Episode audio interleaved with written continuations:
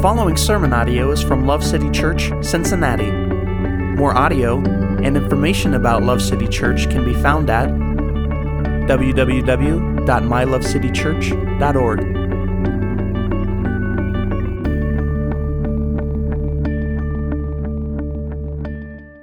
You can turn with me if you want to Matthew chapter 19. We're going to be looking at verses 1 through 8. Uh, we're in Matthew 19 because we're continuing in our series. It's called Curious. And what we did is uh, a while back, we asked you for questions. We asked you uh, to hit us with stuff that's on your mind, uh, things that have to do with the intersection of the Bible and culture. And, and we do it every couple years because stuff changes and new questions come up or old questions come back up. And so uh, we are kind of knee deep now in this series. We've had a few sermons in it, and uh, we're going to continue that today. So we'll anchor ourselves in Matthew 19.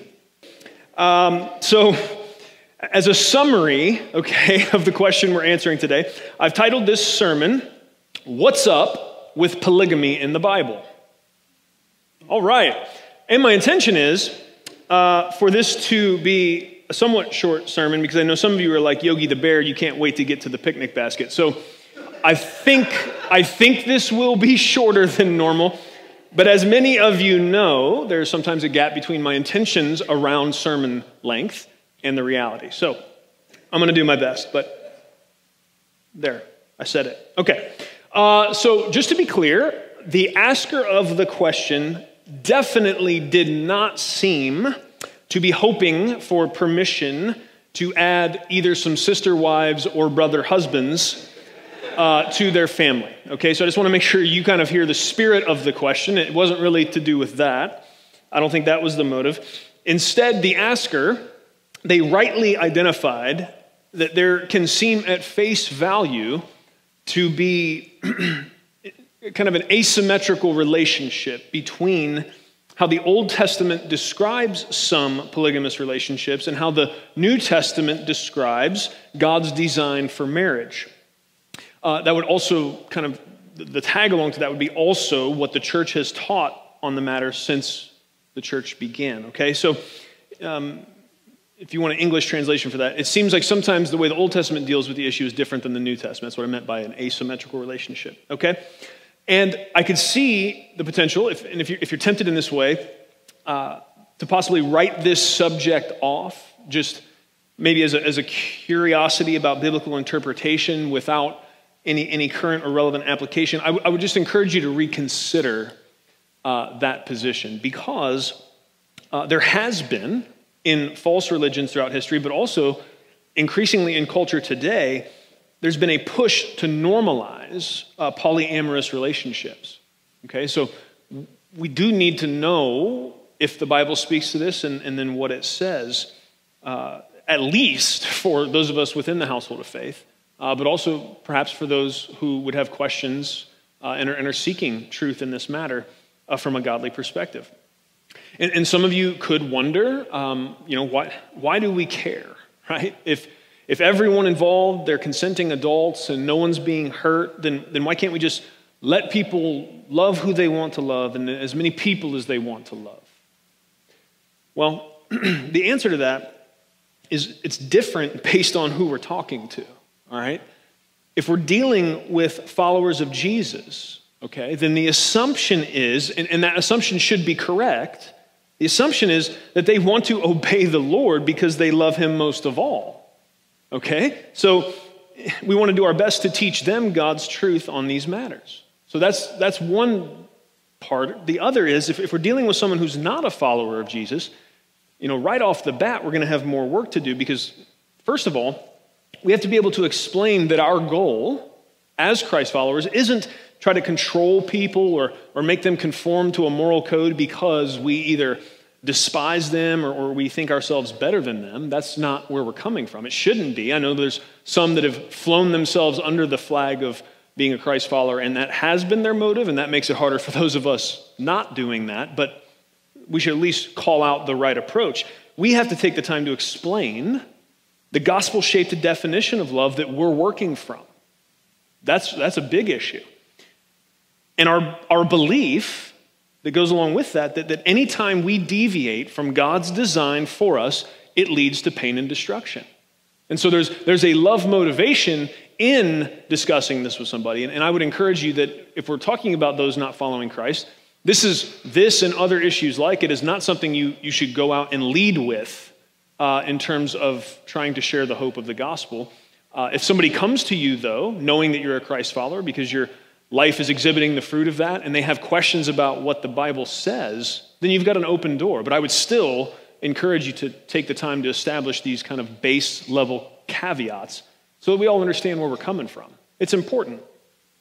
Um, it, it, and when it comes to our, our the gospel shaped definition of love or understanding love from a Christian perspective, and I've, I've over the years I've, I've thrown out maybe dozens of these types of analogies, but if someone is about to walk through a door and, and you somehow knew there was a bomb that was going to go off when they walked through it, what is the most loving thing to do? Is it to just be quiet because ooh, we're afraid we may infringe upon their autonomous decision or choice to go through the door? I don't think so. I think probably the right thing to do, the most loving thing to do, is say, hey, man, there's pain on the other side of that door. Whether or not they believe it, even if they think you're crazy for saying it. That's what I think love looks like, okay? Um, we have no problem with people loving lots of people. As a matter of fact, we're commanded to love everybody. Okay? Our issue is our understanding of God's design and purpose for sex. Hmm, there's a pin drop moment. Thought it might be, but let's just call it what it is. Okay, because there's a lot of conflation of terms here that leads to confusion. It, it's, it's our understanding of God's design and purpose for sex and how that fits within his design and purpose for marriage, because they go together. Okay? Framing this discussion as followers of Jesus wanting to stop people from loving each other is a bogus starting point. Okay? It, it rises in large part from the fact that we're working from very def- different definitions for the word love, which is part of why our core values here at Love City Church is we believe God has called us to redefine love to the culture through a gospel lens. It's a starting point for a whole lot of the conversations that we really struggle with. Okay?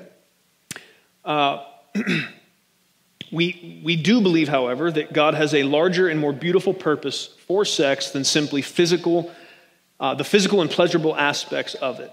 And, and that his purpose for it can only be fulfilled within the benevolent boundaries of committed covenant relationship, or in other words, marriage. Okay? That is where we're coming from. And, and we're going to anchor our study today in the words of Jesus because as the religious leaders of his day tried to trip him up with a hot button question about divorce, we get to hear where his thoughts were anchored when it comes to questions regarding marriage. Okay, so Jesus gets hit with this kind of trap question. Where does his mind go? Well, he speaks his mind, and we get to look at it. And so it's going to help us navigate uh, this, this question today. Okay, so I hope you found Matthew 19, 1 through 8. If you don't have an app or a Bible with you, we should have the verses on the screens. If you don't own a Bible, please give us the privilege of giving you one. We'd really like to do that, okay? See us in the Connection uh, Center after the service. Okay, I'm in Matthew 19. I'm going to read verses 1 through 8. When Jesus had finished these words, he departed from Galilee and came into the region of Judea beyond the Jordan. And large crowds followed him, and he healed them there. Some Pharisees came to Jesus, testing him and asking, Is it lawful for a man to divorce his wife for any reason at all? And he answered and said, Have you not read that he who created them from the beginning made them male and female? And he said, For this reason a man shall leave his father and mother and be joined to his wife, and the two shall become one flesh. So that they are no longer two, but one flesh. What therefore God has joined together, let no man separate. They said to him, Why then did Moses command and give her a certificate of divorce and send her away? He said to them, Because of your hardness of heart, Moses permitted you to divorce your wives, but from the beginning, from the beginning, it has not been this way. Praise God for his word. Amen. So, one really important truth to remember in this discussion and many others is, is this that Jesus, Jesus is the clearest and most vibrant picture we have of the nature and character of God. And why do I say that? Well, there's, there's a couple verses that say that explicitly, really. Colossians 1.15 tells us that Jesus, he is the image, he is the image of the invisible God. Okay? Hebrews 1 3, to me, does it even better. It tells us that he is the radiance of the glory of God and the exact imprint of his nature. Okay? Jesus is the best picture we have of who God is and what God does. Okay? So the way Jesus responds to people, situations, and questions is the answer from God. We don't need to wonder is there an incongruence between the two of them? In other places, Jesus said, I only do uh, what I hear the Father telling me to do. I only say what He's telling me to say. Okay, there's, there's no disconnect between them. So, so what's the trap here? The Pharisees know that John the Baptist got murdered, right? Got beheaded for checking Herod about his illegitimate divorce. So they knew that worked for him, even though he was pretty popular with some people. Uh, so they're hoping to trip Jesus up with the same issue. They want to get rid of this guy. And there were big cultural debates in that day. Even the rabbis were arguing uh, about whether divorce was permissible basically for any reason. So there was one big camp, I would say probably the more popular camp of that day, basically had the idea that um, if, if, you know, if your wife burned the falafel, just kick her out and it's fine. You know, that's it. Which is pitiful. Uh, but there was other rabbis saying, no, no, no, there's, there's some boundaries around that. Uh, and, and it really comes down to sexual immorality is the only reason that you could, you could do that. And so, but the whole debate hinged on the interpretation of Mosaic law in Deuteronomy. However, uh, one verse in particular, however, Jesus, as he often does, puts everybody in check by going back further than the law, right? They're coming to try to trip him up, and he's like, we, you know, they're like, we have this debate, and, and they want him to comment on, on the way they frame the debate, and he goes, nope, we're going to go way before that. Okay, we're going we're to talk about this from a different angle uh, he goes back to God's intent and design in the creative order. That's how he answers the question. He goes all the way back to the beginning. And he lets them know that the provision in the law that they're arguing about, that was to protect women from being discarded as a result of what? What does he say? The hardness of men's hearts. Okay? God allowed that at that time, but I'm here to tell you that's, that's not God's best intent. Okay? Now, this is where we see our first clue to deciphering God's will for us in the matter we're discussing today.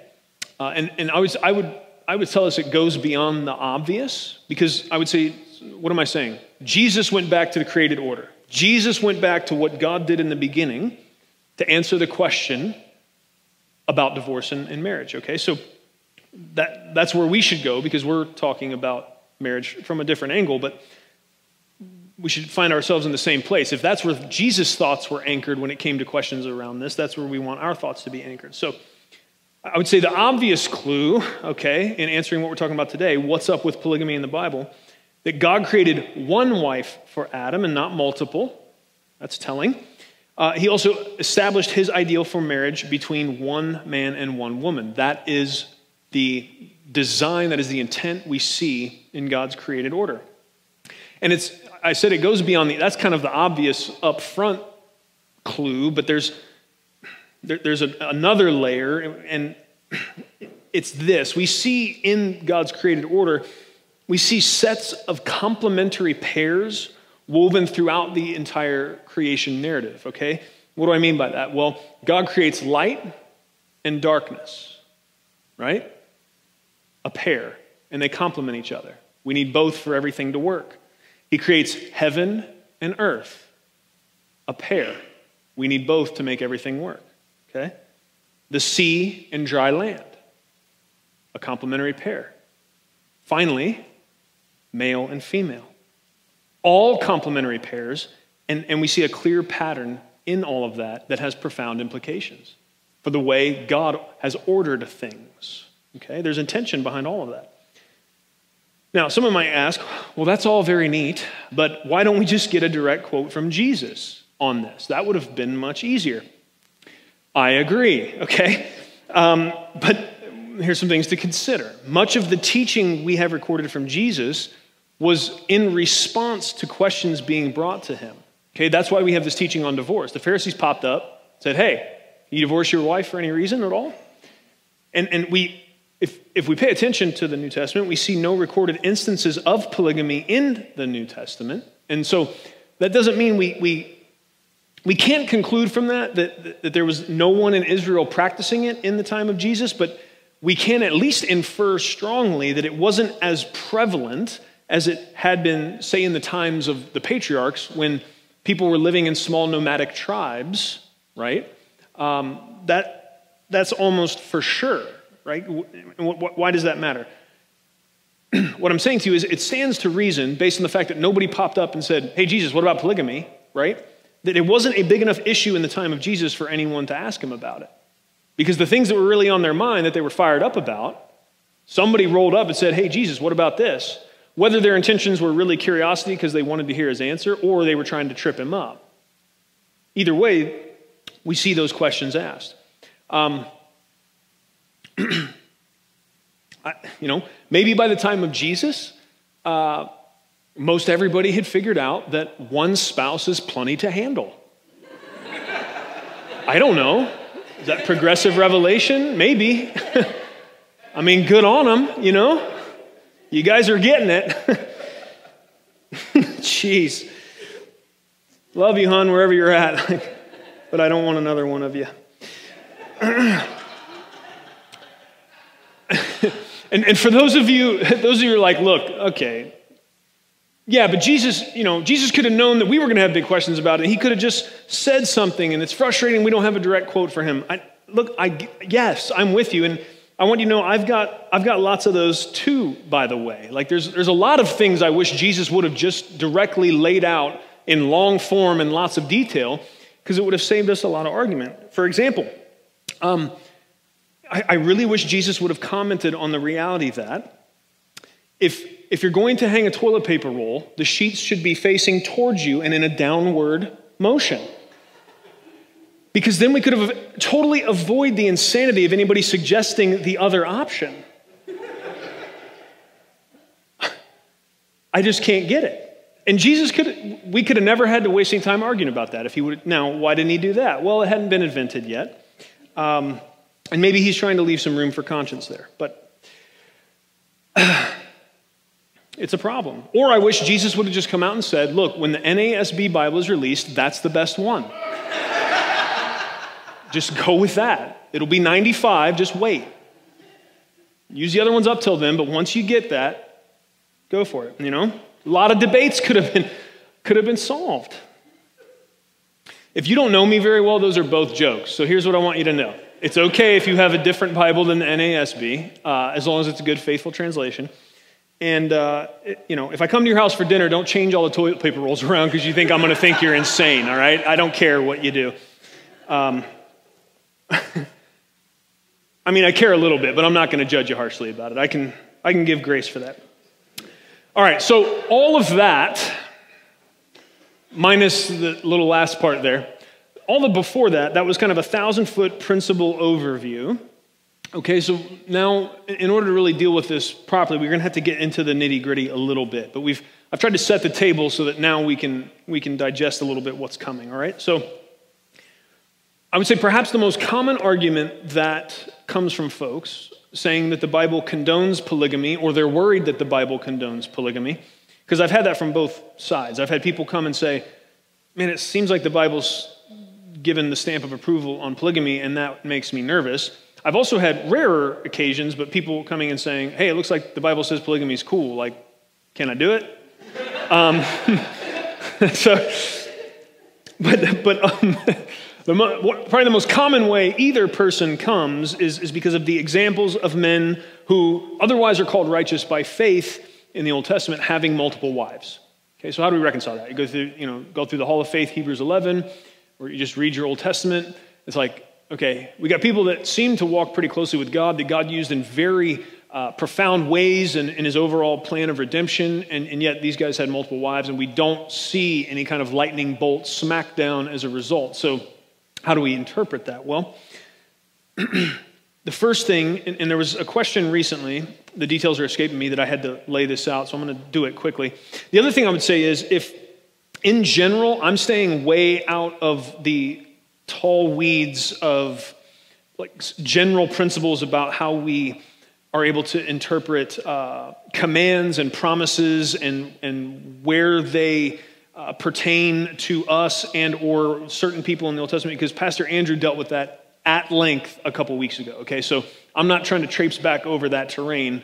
If you want a more uh, holistic dealing with that, check that sermon out from a couple weeks ago. Okay, uh, my point is there's a lot more that could be said, but I'm, I'm kind of I'm going to build off of and just assume you've got the information he gave you. So, but right off the bat, it's very important always when we're reading the Bible and we're trying to extract and understand the truth that it's teaching to keep in mind the difference between a prescriptive and a descriptive text, okay? A prescriptive text says, do this or don't do this. Period, okay? There's no, no way to really wiggle around that. A descriptive text is telling you what people did or didn't do, but it doesn't necessarily sign off on that, saying this is an example for you to follow or this is something for you to avoid. So the Bible is unique in that it, even its heroes are not painted with these rose colored glasses as if they were somehow perfect, right? And we know, of course, that's because of the overall uh, idea of what God's doing in the earth in terms of redemption and, and the gospel of grace. He wants us to see that the point was never for humans to do a good enough job to earn righteousness on their own, but that they were going to have to come to Him trusting by faith that they could be saved by grace. Okay? So even the heroes have, have issues, right? So that's one thing. So keep in mind prescriptive and descriptive, but, and you might say, okay, yeah, that's fine. That all sounds like a bunch of, you know, theology school stuff, man. Can we just talk about this practically? Like, that's fine, but if, if it's not giving permission by these examples of otherwise seemingly faithful people that God used in his plan of redemption, if, if it's not saying it's okay what they did having multiple wives, then where is the punishment, right? Like, if, if even if we're going to learn from the example, we should see if, if God wasn't thrilled with that, or if that wasn't God's ideal from the beginning, then why don't we see God getting them, right? The old lightning bolt. Well, he's not Zeus, first of all, so we need to get that out of our minds. But secondly, um, okay, now I'm going to answer that for you. And I'm going to answer it starting with a question, okay? I'm going to, I'm going to try to do it like my master does it sometimes. Uh, try to trip you up, all right? So, can, can anyone think of an example in the Old Testament where we're told that someone had multiple spouses and as a result, they lived happily ever after? It's a real question that's open for anyone to. Let me just give you a clue, though. You got one? say it louder for me. Oh, yeah, and it went really bad for him. Yeah, and that's what that's a good point. And that shows kind of what we're talking about because Solomon was known as the wisest man on the planet, possibly ever the richest man on the planet, a godly man that built the temple, did a bunch of stuff. God used him in a bunch of ways, had multiple wives. So people look at that and they're like, well, God was still using him. Isn't that God blessing what he was doing there with the multiple wives thing? But this, this is the point that I'm getting at. Uh, no, because Solomon 1 Kings 11:4 we get this summary about that particular element of Solomon's life, okay? For when Solomon was old, his wives turned his heart away to follow other gods, and his heart was not wholly devoted to the Lord his God. It did not go well for him. Um, anybody know who the first? I know this is a bunch of pop question or pop quiz question Bible stuff, which is your favorite part of the show. Um, this should be the last one, I think. But does anybody know who the first occurrence of polygamy recorded in the scriptures is, other than Pastor Andrew or Pastor Jordan or their wives. No, but close. Name is Lamech. Lamech. You guys are like, who's Lamech? Yeah, great point. He's kind of a footnote. Um, but here's, here's what you'll, here's what, if you go read about Lamech in Genesis 4, here's what you'll hear. That Lamech basically, all we hear about him is that he bragged about, he was of the line of Cain, right? So Adam and Eve, Cain, Abel, Cain kills Abel, Cain has kids. Down that line comes Lamech. What we hear about Lamech is he was bragging to his wives about having more vengeance and bloodlust and being more violent than his forebear Cain. That's the first example we have of polygamy in the Bible. So, not an example we probably want to follow. Okay, that's where it starts. That's the first one we get, but we can move through. And then we come to Abraham. Okay, how did it go for Abraham that he had Sarah, his wife, and that they couldn't conceive? And then it says there's a point where, and there's an echo here from Genesis, it says that Sarah had an idea. Why don't you, why don't you take my servant Hagar also as a wife and see if she can conceive? And it's interesting because, as Moses writes that, he says that uh, Abraham listened to the voice of his wife Sarah, which is, there's, a, there's an echo there from Adam listening to the voice of his wife Eve about the fruit. But there's, we'll get, this won't be a short sermon if I start unpacking that. So, just interesting. Um, and so, what, well, what happens? Is it happily ever after? Well, they, they do that, they hatch that plan. Ishmael is conceived, and chaos ensues. There's a bunch of pain and family tension. Hagar and Ishmael end up getting sent out. Abraham's heart is grieved. There's a bunch of tension between Hagar and Sarah. It's, it gets ugly. Does not go well. Does not seem to be uh, God's best intention for the situation. You can move down the line to Jacob, who had Rachel and Leah. And you got to give Jacob a little bit of a break because the brother worked all that time for Rachel. And then, you know, Laban sneaks Leah in there on the wedding night, kind of sets him up for the okey doke. So, because of that, he ends up with two wives. But again, how does that go? Not super good because uh, a bunch of the sons of Leah end up throwing one of the sons of Rachel in a pit and selling him into slavery into Egypt because of all the jealousy and the favoritism. Doesn't lead to a super healthy family dynamic. There is no happily ever after there. David, how did it go for him? He's a king. He can do whatever he wants, right? Should be fine. No, one of the half brothers, so we get down to David's kids, one of the half brothers killed another after he sinned against his sister sexually, and then that same brother staged a coup against David.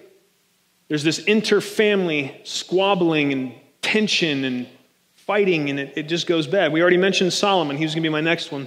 We already brought that up. so I can't find any examples, because I don't think there are any, of somebody moving forward with this plan of, of multiple spouses and it, it ending up working real good. And so, why was it recorded that way in the scriptures? What are we supposed to see from that? I would say maybe by the time of Jesus, people started to pick up the hint, which is why nobody asked him, Hey, Jesus, what about polygamy? You know, they're like, that went bad for Abraham, it went bad for Jacob, it went bad for Solomon, it went bad for David. Okay, we're good. Now, here's what can be confusing about that, and we've, we've been stomping all over these principles ever since we were in the book of Ruth, but the truth about, we got to keep this in mind. Yes, that did lead in every case that I can see to chaos and pain. The, the deviation from God's original design led to chaos and pain, but we got to remember and, and keep in mind God's incredible ability to work for the good of his people and the fulfillment of his plans, sometimes even through the foolishness and rebellion of his people. If he wasn't able to do that, we'd be in a, in a lot of trouble. He saw our foolishness coming, he saw the rebellion coming, and actually wove the totality of his plan of redemption, taking those things into account. He wasn't surprised by any of it. That, to me, is a very, very powerful God. Okay? Uh, we got to keep that in view as we're thinking about this because we could get the wrong idea if we understand things like um, David, not only a polygamist, but a murderer, brings Bathsheba in, uh, sins against her husband, sins against her, and then out of that sexual union comes Solomon. Because that can be really confusing. Like, hold on, that, that was bad, but then why, why, is it, why is it such a big deal that Solomon came from that line? Well, if we head on down the genealogy steps a few generations, what you'll end up finding out is from that line comes Christ the Messiah. What do we do with that? I'm going to choose to end up super encouraged that when I screw stuff up, that God can fix it and bring really beautiful things out of the ashes of everything I light on fire with my stupidity. Amen. Everyone who's not amening really loud on that needs a little touch more self awareness. Okay? Because That's a really good promise, and I'm really glad. He can work all things for the good of those that we were in that last week, right? Romans 7, Paul, wretched man that I am. But then he goes into Romans 8, says there's no condemnation for those in Christ, and then gets down around in the verses near, near 28 and, and starts to talk about here, this truth. Take this on for size. I just talked about my own wickedness, even though I belong to Christ, I'm still struggling with the remnant of sin, and it means I, I do things I don't want to do. But God can work all things, all things, even that, for the good of those that love Him and are called according to His purpose. Woo! Man, if, if, if, there's, if, there's a, if there's a promise pony that I'm riding, it's that one. That's the one that's getting me to town, man, I'm telling you. I haven't even been out west lately, and that's just the analogy that came off top of my head. I don't know. Do whatever with that. Okay. So, that's kind of the biggest thing. That's the most common point of confusion people will have. Look at these examples in the Old Testament. What do we do with that? Well, hopefully I just showed you what to do with that. But this, this almost gets, it gets a little more nitty gritty than that. We, we got to push if we're going to have an honest conversation about this and say, does the Bible condone, condone polygamy in the Old Testament law itself? Not just the examples of patriarchs and others, but in the law itself. We need to deal with that. Um, and let me say this there is no verse in the Bible that says explicitly, prescriptively, that no man should ever have more than one wife or vice versa. Okay? We don't see that as a broad prescriptive command for everybody. Uh, but we, we do see this instruction given to kings in Deuteronomy 17. It says this and he shall not acquire many wives for himself, lest his heart turn away. That was something Solomon should have paid attention to. Nor shall he acquire for himself excessive silver and gold. Okay? So we do see that prohibition about given directly to leaders of Israel. We also see uh, a similar idea for the New Testament church in Timothy and Titus when we see the qualifications for elders, overseers, those that are supposed to shepherd the flock of God. We see that they're supposed to be the husband of one wife. And you might say, okay, well, that's fine. Uh, pastors don't get to have polyamorous relationships, but what about the rest of us? Well, there's a principle that, yes, in one way, there, there's, there's, there's kind of a key separating, dividing line between the rest of the church and those that are called to oversee and shepherd the flock of God. And, and it's re- it really comes down to desire. Okay, because those qualifications that it talks about, being, being somebody that is above reproach and is, is the husband of one wife and, and lives in obedience to God as a good example, those ideas trickle down to everybody that's in the body of Christ. Part of why elders and overseers are supposed to do that is so they can be an example to the flock, according to 1 Peter, for them to emulate as everybody's trying to emulate Jesus. Okay, so there's that. But um, there, there are some that have said there's a couple verses I'm going to read you. Uh, one's in Deuteronomy 21, one's in Leviticus 18. There are some that have said that they think these condone polygamy. Um, but I want us to keep in mind as I read these, keep in mind the words of Jesus in Matthew that we started with, that we're anchored from. And, and I think we'll be able to see that that's not the point. And even if you can't, I'll show you. All right, so here we go. This is the first one Deuteronomy 21, starting in verse 15. If a, man, if a man has two wives, the one loved and the other unloved. What's that sound like? Jacob, Rachel, and Leah, right? So we learned from the past, and both the loved and the unloved have borne him sons, and the firstborn son belongs to the unloved. Then it shall be on the day that he wills what he owns as an inheritance to his sons. He is not allowed to treat the son of the loved wife as the firstborn at the expense of the son of the unloved, who actually is the firstborn son. Did you track with that? Basically, it's, this is this is actually not so much regulating polygamy as it is inheritance rules, right? So if there's favoritism, if the guy's got if the guy's got two wives and he favors one over the other, he can't.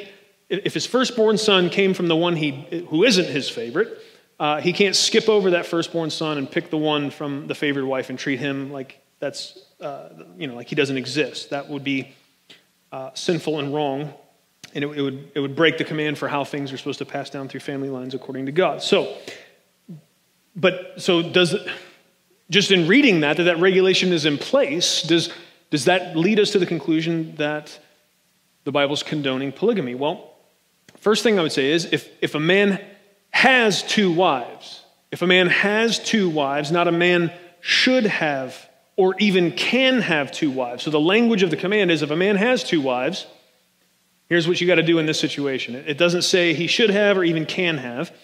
Um, and, and the law really is not condoning polygamy. What it is doing is it's acknowledging that the judges and the rulers of Israel, at that time, they were going to have to deal with these cases because people were practicing it. Okay? It was happening. And so God, in that moment, had, had to give the people that were trying to wrangle Israel like a bunch of feral cats, right? Ways to deal with some of these particular issues. Uh, I think it's, if, if you're looking at Deuteronomy, I would encourage you to do that. Go, go check it out later. Uh, 21, starting in verse 15. The next two commands, okay, they have to do with rebellious children and someone who commits a capital crime. And so we don't read those and say, oh, well, then the Bible's condoning rebellious children and capital crimes, right? That's not the way we interpret that, but, but in, in kind of a weird way, we do it with the first one. So there's that. Um, and, and that and this one in Leviticus, there's, there's an overall kind of interpretive principle I'm going to give you to help if you're not satisfied with that, which that's it's fine if not, because I know this is kind of sticky. But okay, Leviticus 18 is the other one that I want to read to. you. Okay, so it says, And you shall not take a woman as a rival wife to her sister, uncovering her nakedness while her sister is still alive. Okay? So, so Jacob's situation uh, gave a lot of examples for once Mosaic law came along. They, they really learned a lot from that whole debacle. Okay, but what, what do we see there? All right, it's saying a guy should not marry two sisters. All right, what is it, what is it doing? Is it condoning polygamy? I don't think so. It's not condoning polygamy as a God ordained practice. It's letting you know that if you go that route, if, if you're practicing that, at least don't be dumb enough to marry two sisters. Because you're going to get stabbed, bro, at some point. It's, it's probably going to go bad. You, you, are, you are choosing to live in a powder keg, okay? It's a bad idea. Um, and it's, it's going to lead to chaos. So now I could see how you, you could hear all of that and you're like, dude, that's weak. I, am maybe you're have, maybe we're mentally sparring right now, and that's fine. That's part of what this process should be like. It's that's good. You might be thinking, look, dude, God prohibited murder and lying and adultery. Okay, why not polygamy? You're, you're, you're dancing here. You're trying, you're trying to stretch. Well, why, why couldn't he just prohibit polygamy the same way he did at the same time? He said lying's bad, he said murder's bad, he said adultery's bad. Well, if, if that's where you're at, I'm encouraged because that means you are actually logically following what's going on and, and you're doing a good job really thinking through this in a way that's going to help you if you're talking to someone else about it because someone else may have these questions. So, good job. But that, that point right there, that argument you just made, all right, I know I made it, but I'm assuming some of you have it. That's why we started with Jesus and his answer to divorce. That's why we started there. What did Jesus say? God permitted their custom as it, as it pertained to divorce. Why? Why did God permit it when he permitted it? What did Jesus say about it? Because of the hardness of their hearts. Because of the hardness of their hearts. it, it is clear that God waited until Jesus was on the scene to clarify his will, intent, and purpose as it pertained to marriage and divorce.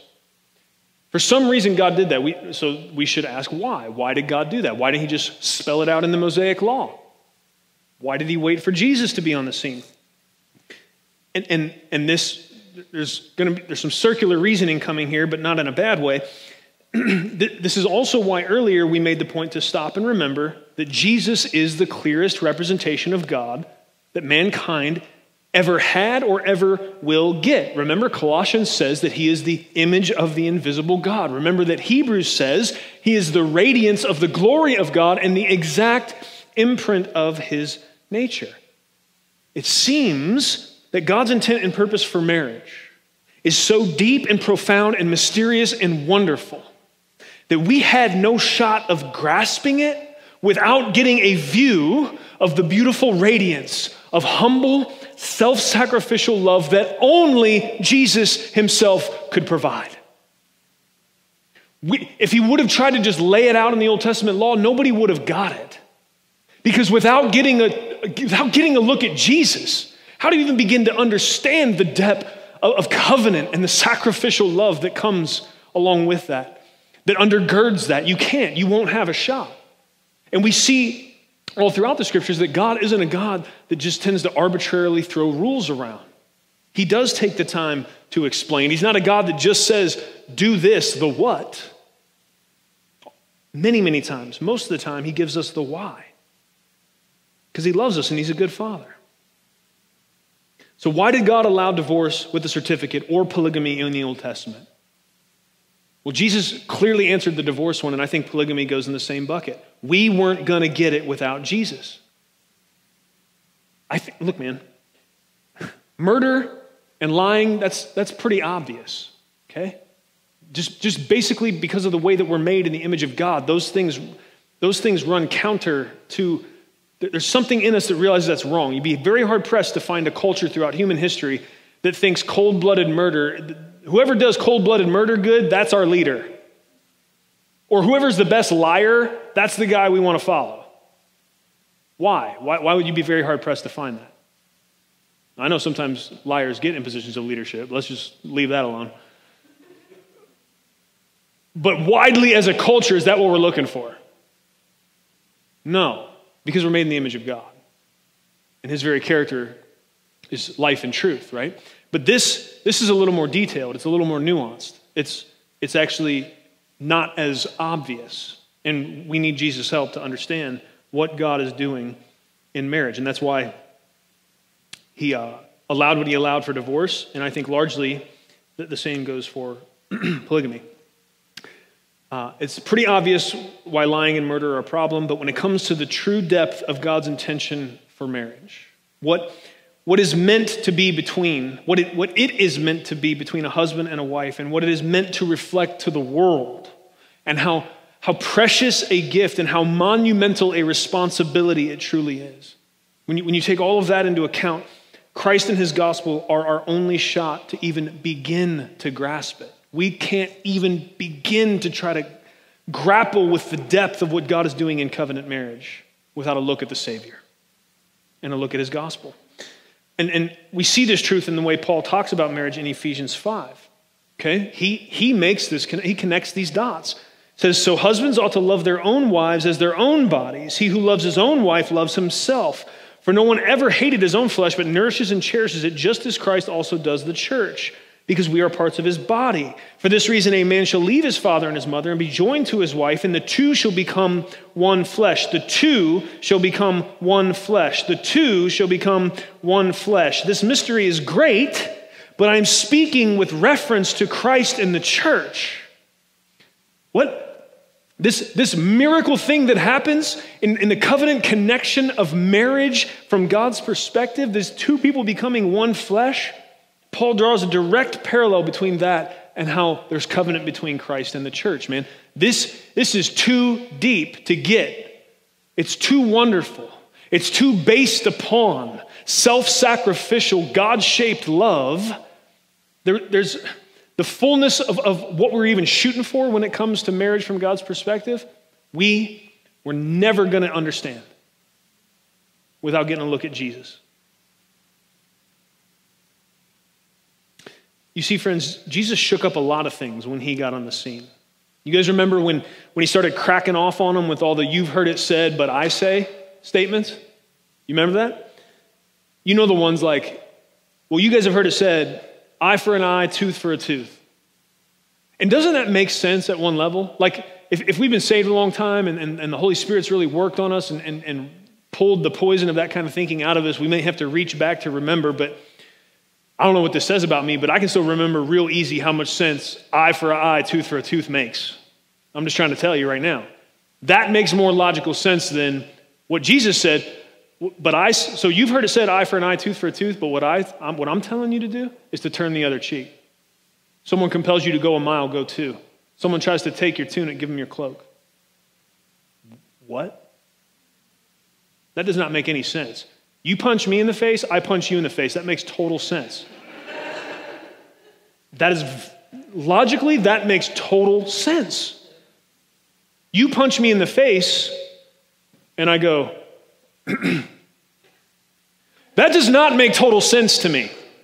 Now, because of the love of God shown forth in the life and death of Christ, I, am I'm, I'm at least starting to get it. Jesus shook stuff up. It wasn't just that statement. Uh, he made one that's maybe even wilder. He said, uh, you, You've heard it said to love your neighbor and to hate your enemy. And he said, No, love your enemy as well. What? Pray for them that persecute you. That's, that sounds like nonsense. Can you reach back? I know some of you, you guys are so holy and so sanctified that you just, you know, all you can relate to is what Jesus taught about this. Well, I would never seek vengeance, and I always pray for those who persecute me. That's my first response. As you adjust your halo, I know I'm asking you to really reach here back into the darkness of your previous memories, but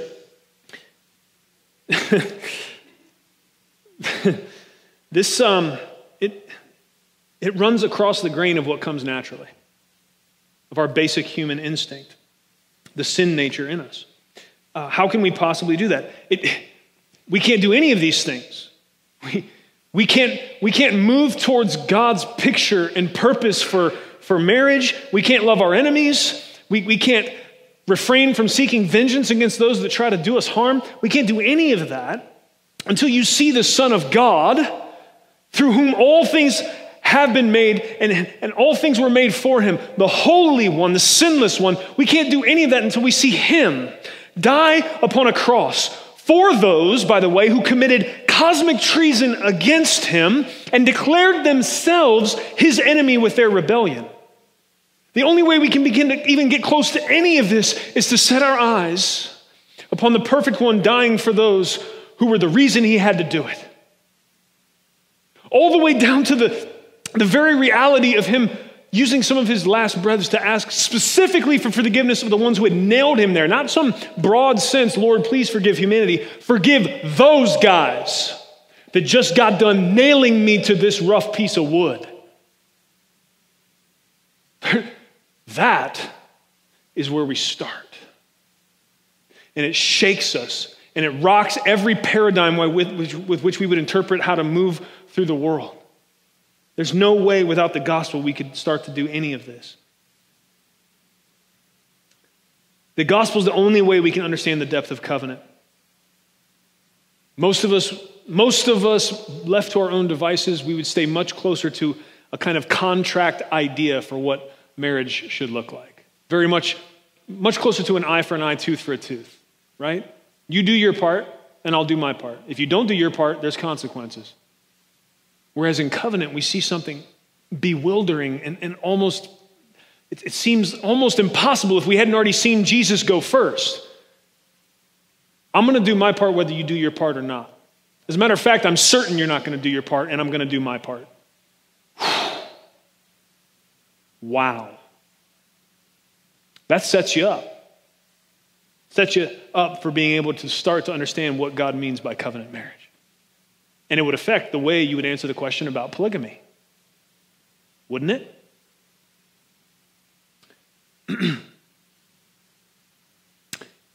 the gospel is a foundation shaking, paradigm shifting, world changing truth, and it's the only light by which we can possibly find our way into the fullness of what God has for us in all areas of our life. And that includes, of course, marriage.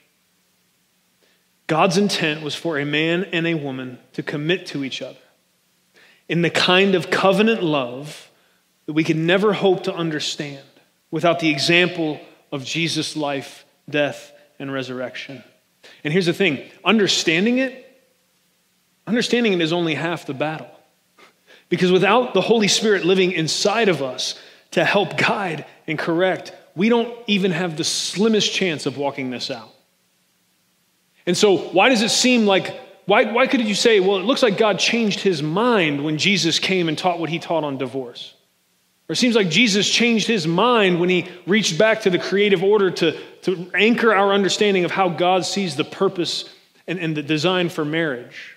Because all that polygamy was back there and didn't seem like God was doing anything about it. And, and he said divorce could be done with a certificate back then. And it seems like he changed his mind in the New Testament, friends. What I'm trying to say to you is I don't think God changed his mind at all. I think his original intent and purpose was always the same. I think the only shot we have for even beginning to understand the depth and beauty and the mystery of what God is doing in covenant marriage, not only understand it, but be able to walk it out, came from the example of Christ and then him knowing as Christ dies on the cross and rises from the grave and then ascends that he's going to send his Holy Spirit to be able to help us walk it out.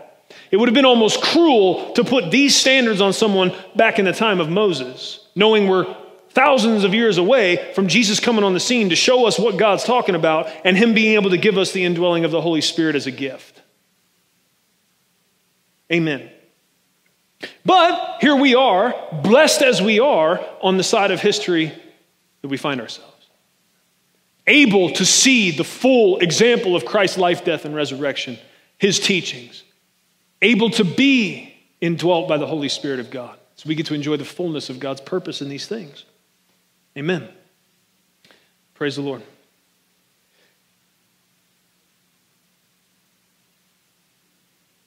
The full picture of the love of God burst forth with radiant splendor in the life, death, and resurrection of Jesus. We see because of that that he loves sinners like us with such fierce passion like that. And because of that, it, should change the way we see absolutely everything. It should change the way we interpret, the lenses we wear for interpreting everything. And if you're here today and you have yet to see the world through this gospel lens I'm describing, I, I sincerely pray that you will today. It's God's will for you. And if you have, if you do have those lenses, then I pray you'll live every single part of your life in light of it. I pray all of that for God's glory and for our good. Amen. Amen. Let's pray. Father, we come before you in the name of Jesus. Lord, thank you uh, thank you for allowing us to do this series. Thank you for the questions it brings and the way it stretches us, the way it uh, causes us to really pay attention to how it is we come to your scriptures and we interpret what's there and we mine and, and, and search for truth. And so I just thank you for your help in that. Uh, and I thank you, Lord, for the revelation of Jesus. Thank you for sending Jesus just like you said you would. Lord, please help us as your people to, um, to stay on your side. Help us to, when, when we encounter things in your scriptures it's hard for us to understand, or it seems like you're being inconsistent, or, or maybe something you've done would, would cause us to think you're untrustworthy. Lord, help us, help us to anchor where we're going to stand and how we think about you. Help us to anchor it in the fact that you promised a Savior, a Messiah was coming. You started that promise all the way back in Genesis 3, and you kept showing us that a Savior was coming. You kept showing us you were sending an answer to the problem of sin, and then Jesus came. You made the biggest promise and kept the biggest promise anyone ever could. And so when we find ourselves feeling like we're on shaky ground, help us to anchor ourselves to that. Lord, if you can do that, if you can keep that promise, Lord, there's, there's nothing you can't do. And it, show us, it shows us who you are, it shows us your trustworthiness and your character.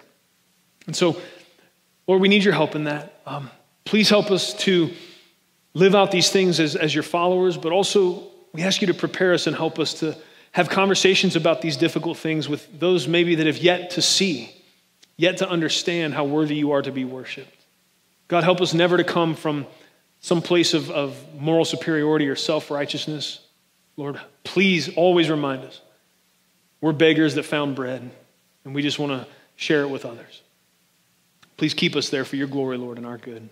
In Jesus' name, amen. Thank you for listening to audio from Love City Church, located in Cincinnati, Ohio. Feel free to make copies of this message to give to others, but please do not charge for those copies or alter the content in any way without permission. To give or find out more about Love City Church, visit www.mylovecitychurch.org.